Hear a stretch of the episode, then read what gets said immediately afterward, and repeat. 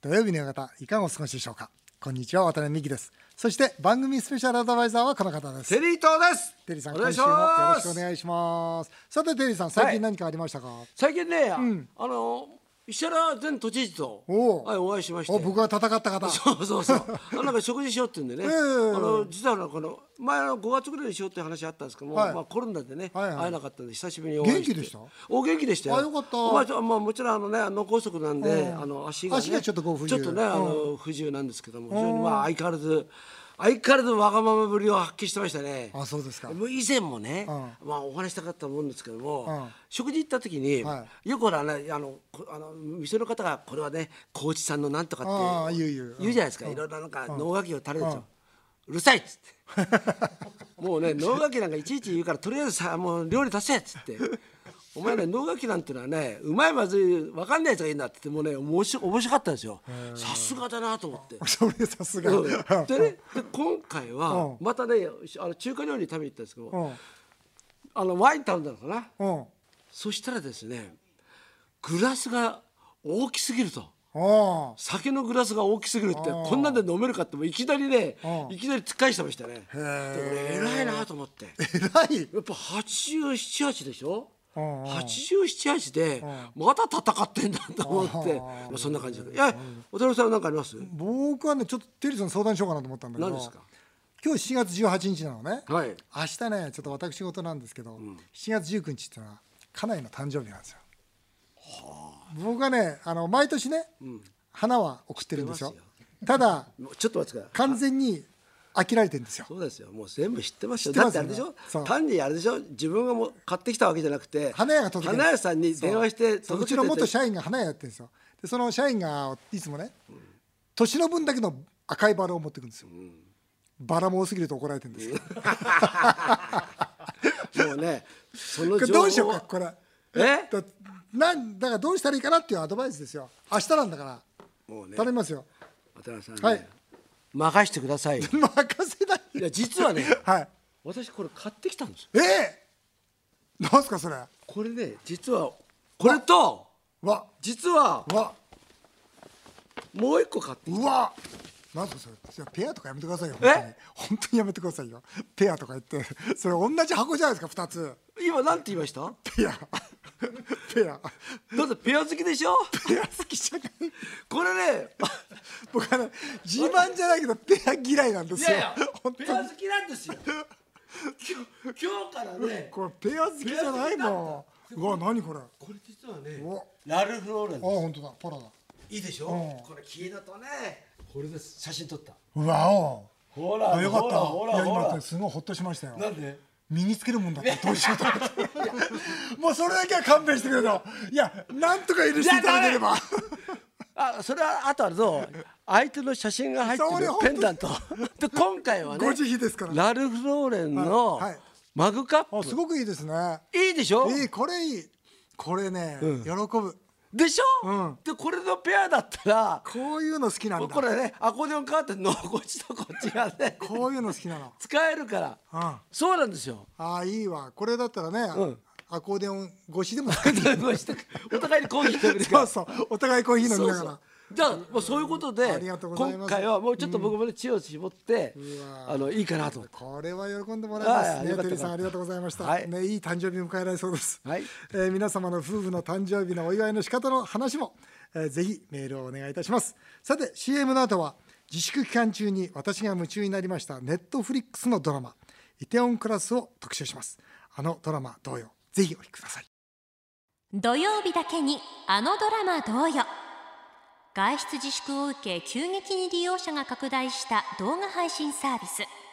その中でもネットフリックスのアクセスランキング1位と2位を独占したのは韓国ドラマ。1位の愛の不時着と2位のイテオンクラスは圧倒的な人気を誇りネットでも多くのファンがそのドラマの魅力を投稿しています。特に仲間と外食王を目指すイテオンクラスは渡辺さんもかなり夢中になったそうです。そこで今回はこんな企画をお届けします。外食王渡辺美希がその魅力を語ります。イテオンクラスあのドラマ同様。簡単にドラマイテオンクラスのあらすじを紹介します。主人公のパク・セロイは大手外食チェーンのチャンガの息子と高校時代に揉め事を起こしてしまいます。しかし自分が悪くなかったセロイは信念を貫き通し理不尽なことでは謝らない性格でチャンガの一族と因縁の関係となってしまいます。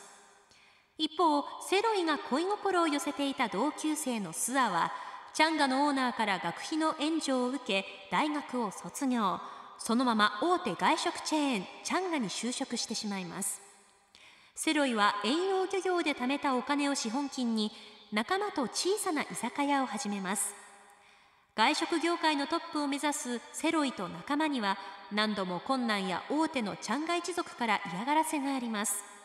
しかし店の女性マネージャーでセロイに恋心を寄せる頭脳明晰の磯と共にセロイたちは外食業界のトップを目指します。小さな居酒屋が外食業界のトップを目指すサクセスドラマとセロイ、スワ、磯の恋のドラマ。共に最後まで目が離せないところがこのドラマの魅力と言われています。この番組で募集したところイテオンクラスファンからもたくさんのメールが寄せられています。それでは渡辺さんよろしくお願いします。今回は私も夢中になりました。ドラマイテオンクラスの特集です。こんな音楽聴くだけでもう今聴いてるだけでもうワクワクするもんね。もうさうんこんな時が来ると思わなかったよね。だってちょっと前までさや韓国韓国ドラマって何って見たこともなかった。ねえ、うん。でそれがさ愛の不時着が見始まって。てそして今度ねイテウォンクラスの僕実はこれ見てないんですけあども。見てないですか？これちょっとじゃあいろいろ教えてくださいまず、セロイっていうまあ男の子のね物語なんですけど、はい。結構ねこの主人公僕は似てるとこちょっとあるんですよ。はい。例えばその僕は佐川急便で資本金貯めて仲間と居酒屋作ったでしょ、このセロイは遠洋漁業でお金貯めるんですよ。で仲間と一緒に居酒屋を作るんですよ、そしてね何が何でも外食トップ目指すということで、まあ、駆け上がっていくんですけど、あのねこのドラマは何がすごいかっていうととにかく外食経営が分かってる人が書いてる。ああそうですか、だから僕はね外食関係の方は絶対見た方がいいと思う。うん、本当にねその外食企業企業をどう作ったらいいのかっていうのは要点がね本当に散りばめられてて。当たってますか？当たってる。だからこの人本当分かってんじゃないかな外食のこと、うん、この脚本家は。じゃないとここまで書けないと思う。どの辺が一番気になったところですか、例えばね、このチャンガっていうその一番のあ大手があるわけですよ。でこの大手の会長がですよ。このい嫌なやつなんでしょ？嫌なやつなんですよ。必ずこう嫌なやつが出てくるんですよそねれをですよこの、いじめるわけですわ主人公を。ね？セロよ。セロをいじめる、でもねその時に、まあ、いろんなこと言うんだけどこの会長さんが、ね？チャンガのオーナーですね。だけどね商売がうまくいくためにはマーケティングも重要だが、最も大切なことは基本に忠実であること。基本さえしっかりしていれば赤字など出るはずがないっていうそういうセリフがあるんですよ。それ当たって当たってますよ。QSC ですよ、どこまで行ったって商品サービスそれからクレンリネスここにこだわってるかどうかでも外食って決まるんですよ。だから最初はね人気があるとか、なんか売り方がうまいとか言うのはそうじゃない。やっぱり最後は味と価格と笑顔と店の綺麗さなんですよ。あまあそうですね。でそれをねこの方は言うんですよ。それと同時にこの会長がところどころで試食をするんですよ、その時徹底的に食べるんですよ、まさにあの姿がない限り外食ってトップとはできないんですよね。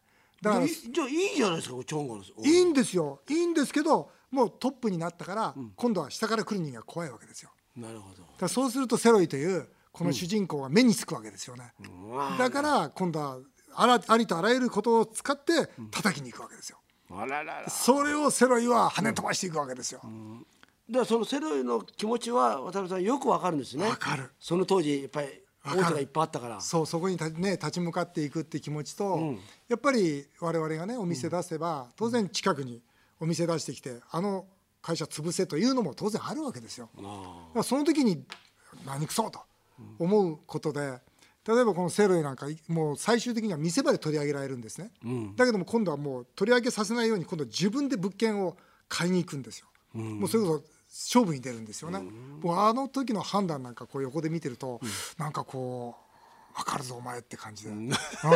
今のお前の気持ちは、多分世界中で俺が一番分かってるぞと、そういう思いでね。世界で一番分かってそう。じゃあもうあれね。見てたよ。狙わなかったでしょ。寝られない。だけど僕はねほら計画人間じゃないですか、だから毎日毎日、もう1話ずつって決めてた。あそうなにの日記帳にもう書いてあるんだもん。だって計画帳に。でも寝る前の何それ？1話。決めてんだ？もう決めてる。僕ああいうので藤尺の時は3時間4時間見てああもうもうそれこそ3 時4時まで見ててあもう寝ないと明日ダメだと思って寝たそうじゃないんだ。そうだ僕はね1話1話。もう必ず決めてんのそういうとこねなんて俺は計画的なんだと思って見たくなるんですよ次。思うよね。そうだってもうすぐさってほら出てくるじゃないですか。次って。いやボタン一つはねここは負けちゃいけない。ないいつもね終わり。あそう。そう思ってたのよ。へえでこでもね、うん。で必ず恋愛もあるでしょ。あるの。これはどうですか？よかった。よかった。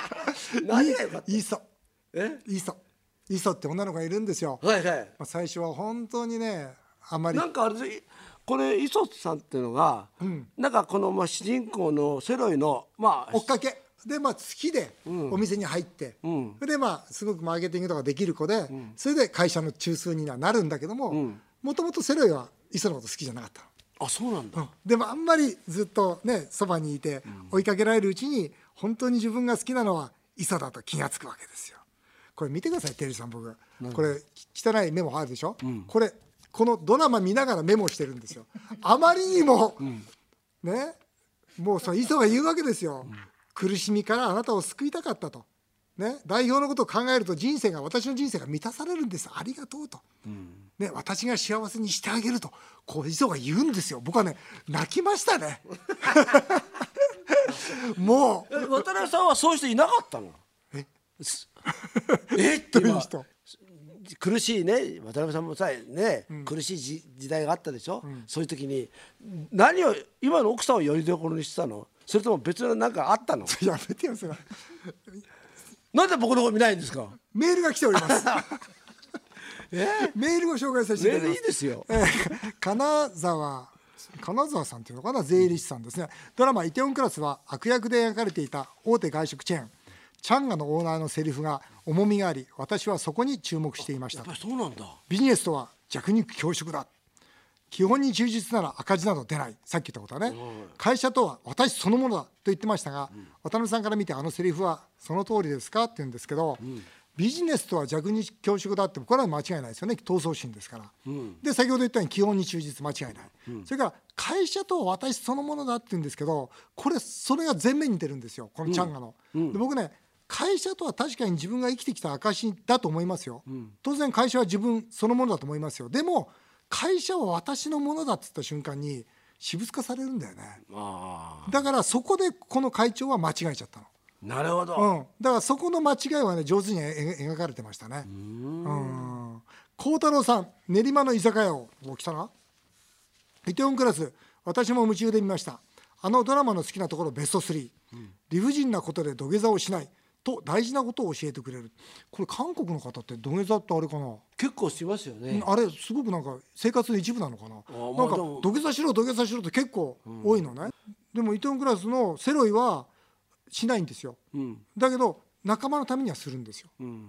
だけどこのチャンガの会長は最後自分を守るため要するに会社を救ってほしいというお願いのために土下座するんですよ、あの土下座の対象がすごい分かりやすかった、人間の格というか、あこれ完全にチャンガの会長負けたなというのがねありましたね。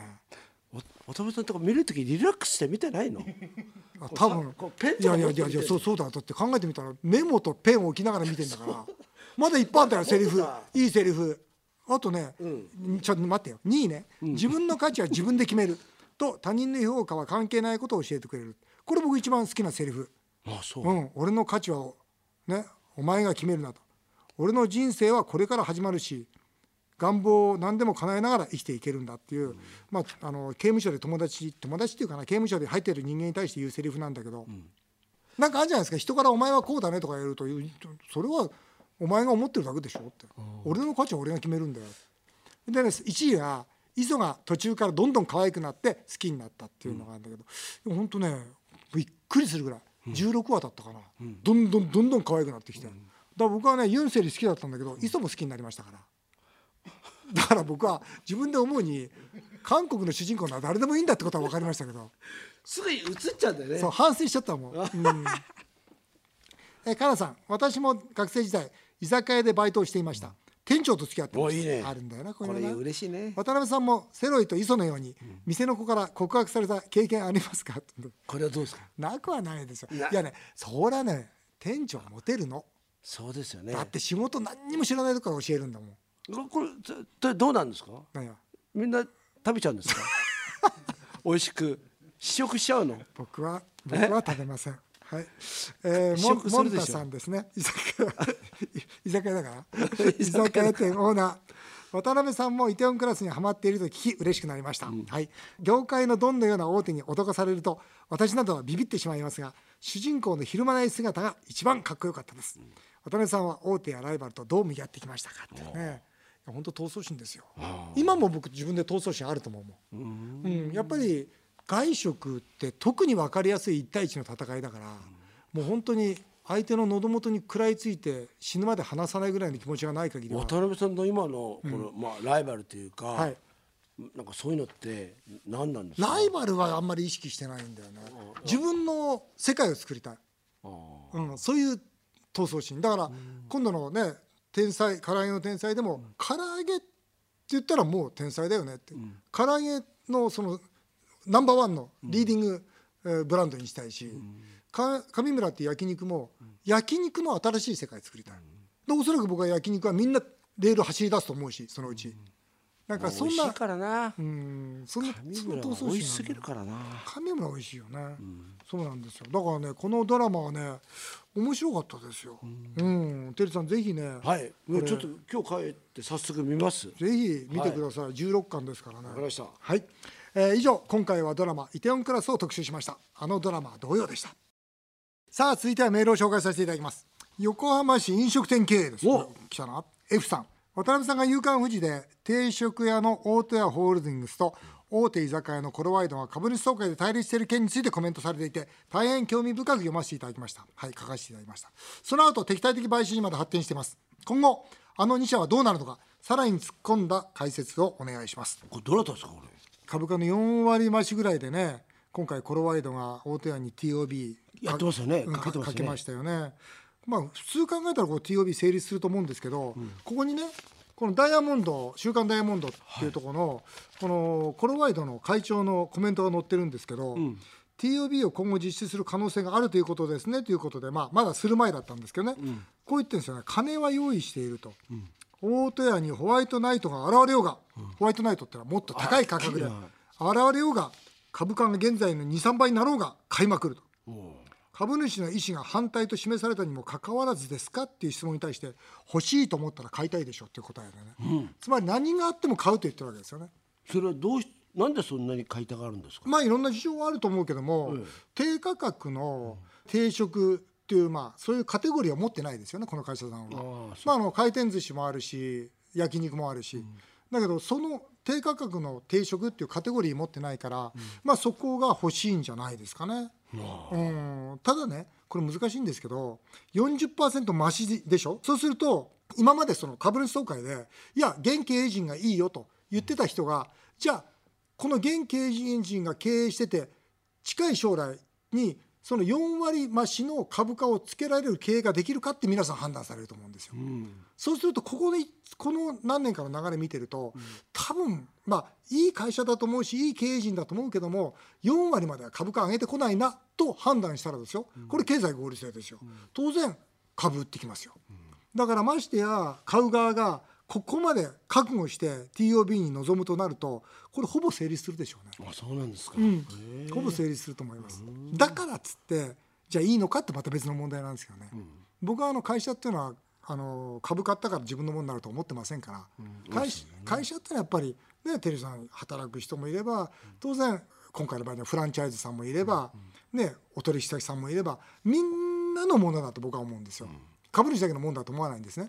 その時に株主が「いや俺が金で買ったんだ」と「俺の言うこと聞け」というような形でやっていくと今度その働いている方とか取引先とかまたフランチャイズのオーナーとかついてこないですよね。そうするともともとあった株主価値は下がっちゃうさ下がるというか多分実現しないでしょうね。だからこの買収は成功するかもしれないけどもその後本当の意味で成果を出すのはとっても時間かかると思いますね。な苦労されると思う、うん、難しいと思いますよそうですよね、調布市の S さん。私もお二人と同じ自称愛妻家です。妻のピアノのコンクール中妻以外の時間が退屈でこっそりイヤホンでラジオを聞いてます。いいじゃんね妻以外だったら。いいですよ。私はピアノに興味がありませんがどういう感想の言葉がいいのでしょうか。毎回上手だったね。ではそろそろ限界です。てさんその奥さんのピアノを聞いてこう、何か言うんですよ。この何かこうね感想をどんな感想がいいですかねやっぱり天才演出家としては。綺麗だったね。え？いやピアノ演奏してる姿が綺麗だったね。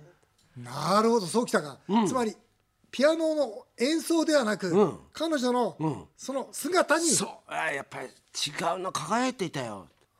幸せそうでいいな。こっちがもっとハッピーになったよっていうふうに。これはいいアドバイスだな。普通どうしてもね演奏に行っちゃうから。あそうそうそうそこテリーさんすごいとこだよね。必ず違うとこからもの見るよね。あでもなんか表情を見るわけじゃないですか。だ確かに僕もピアノのことわかんないのに、うん。わかんないのにピアノが良かったっていうのもなんか変だから、いやでもあそうか彼女一番なんか没頭してる時は魅力的だなと思ったらそれを言いますよね。なるほどねえなんて言うんですか？いや僕はね、もうその姿じゃなくてやっぱりね、その海が青く光ってるそんな情景が浮かんだとかね。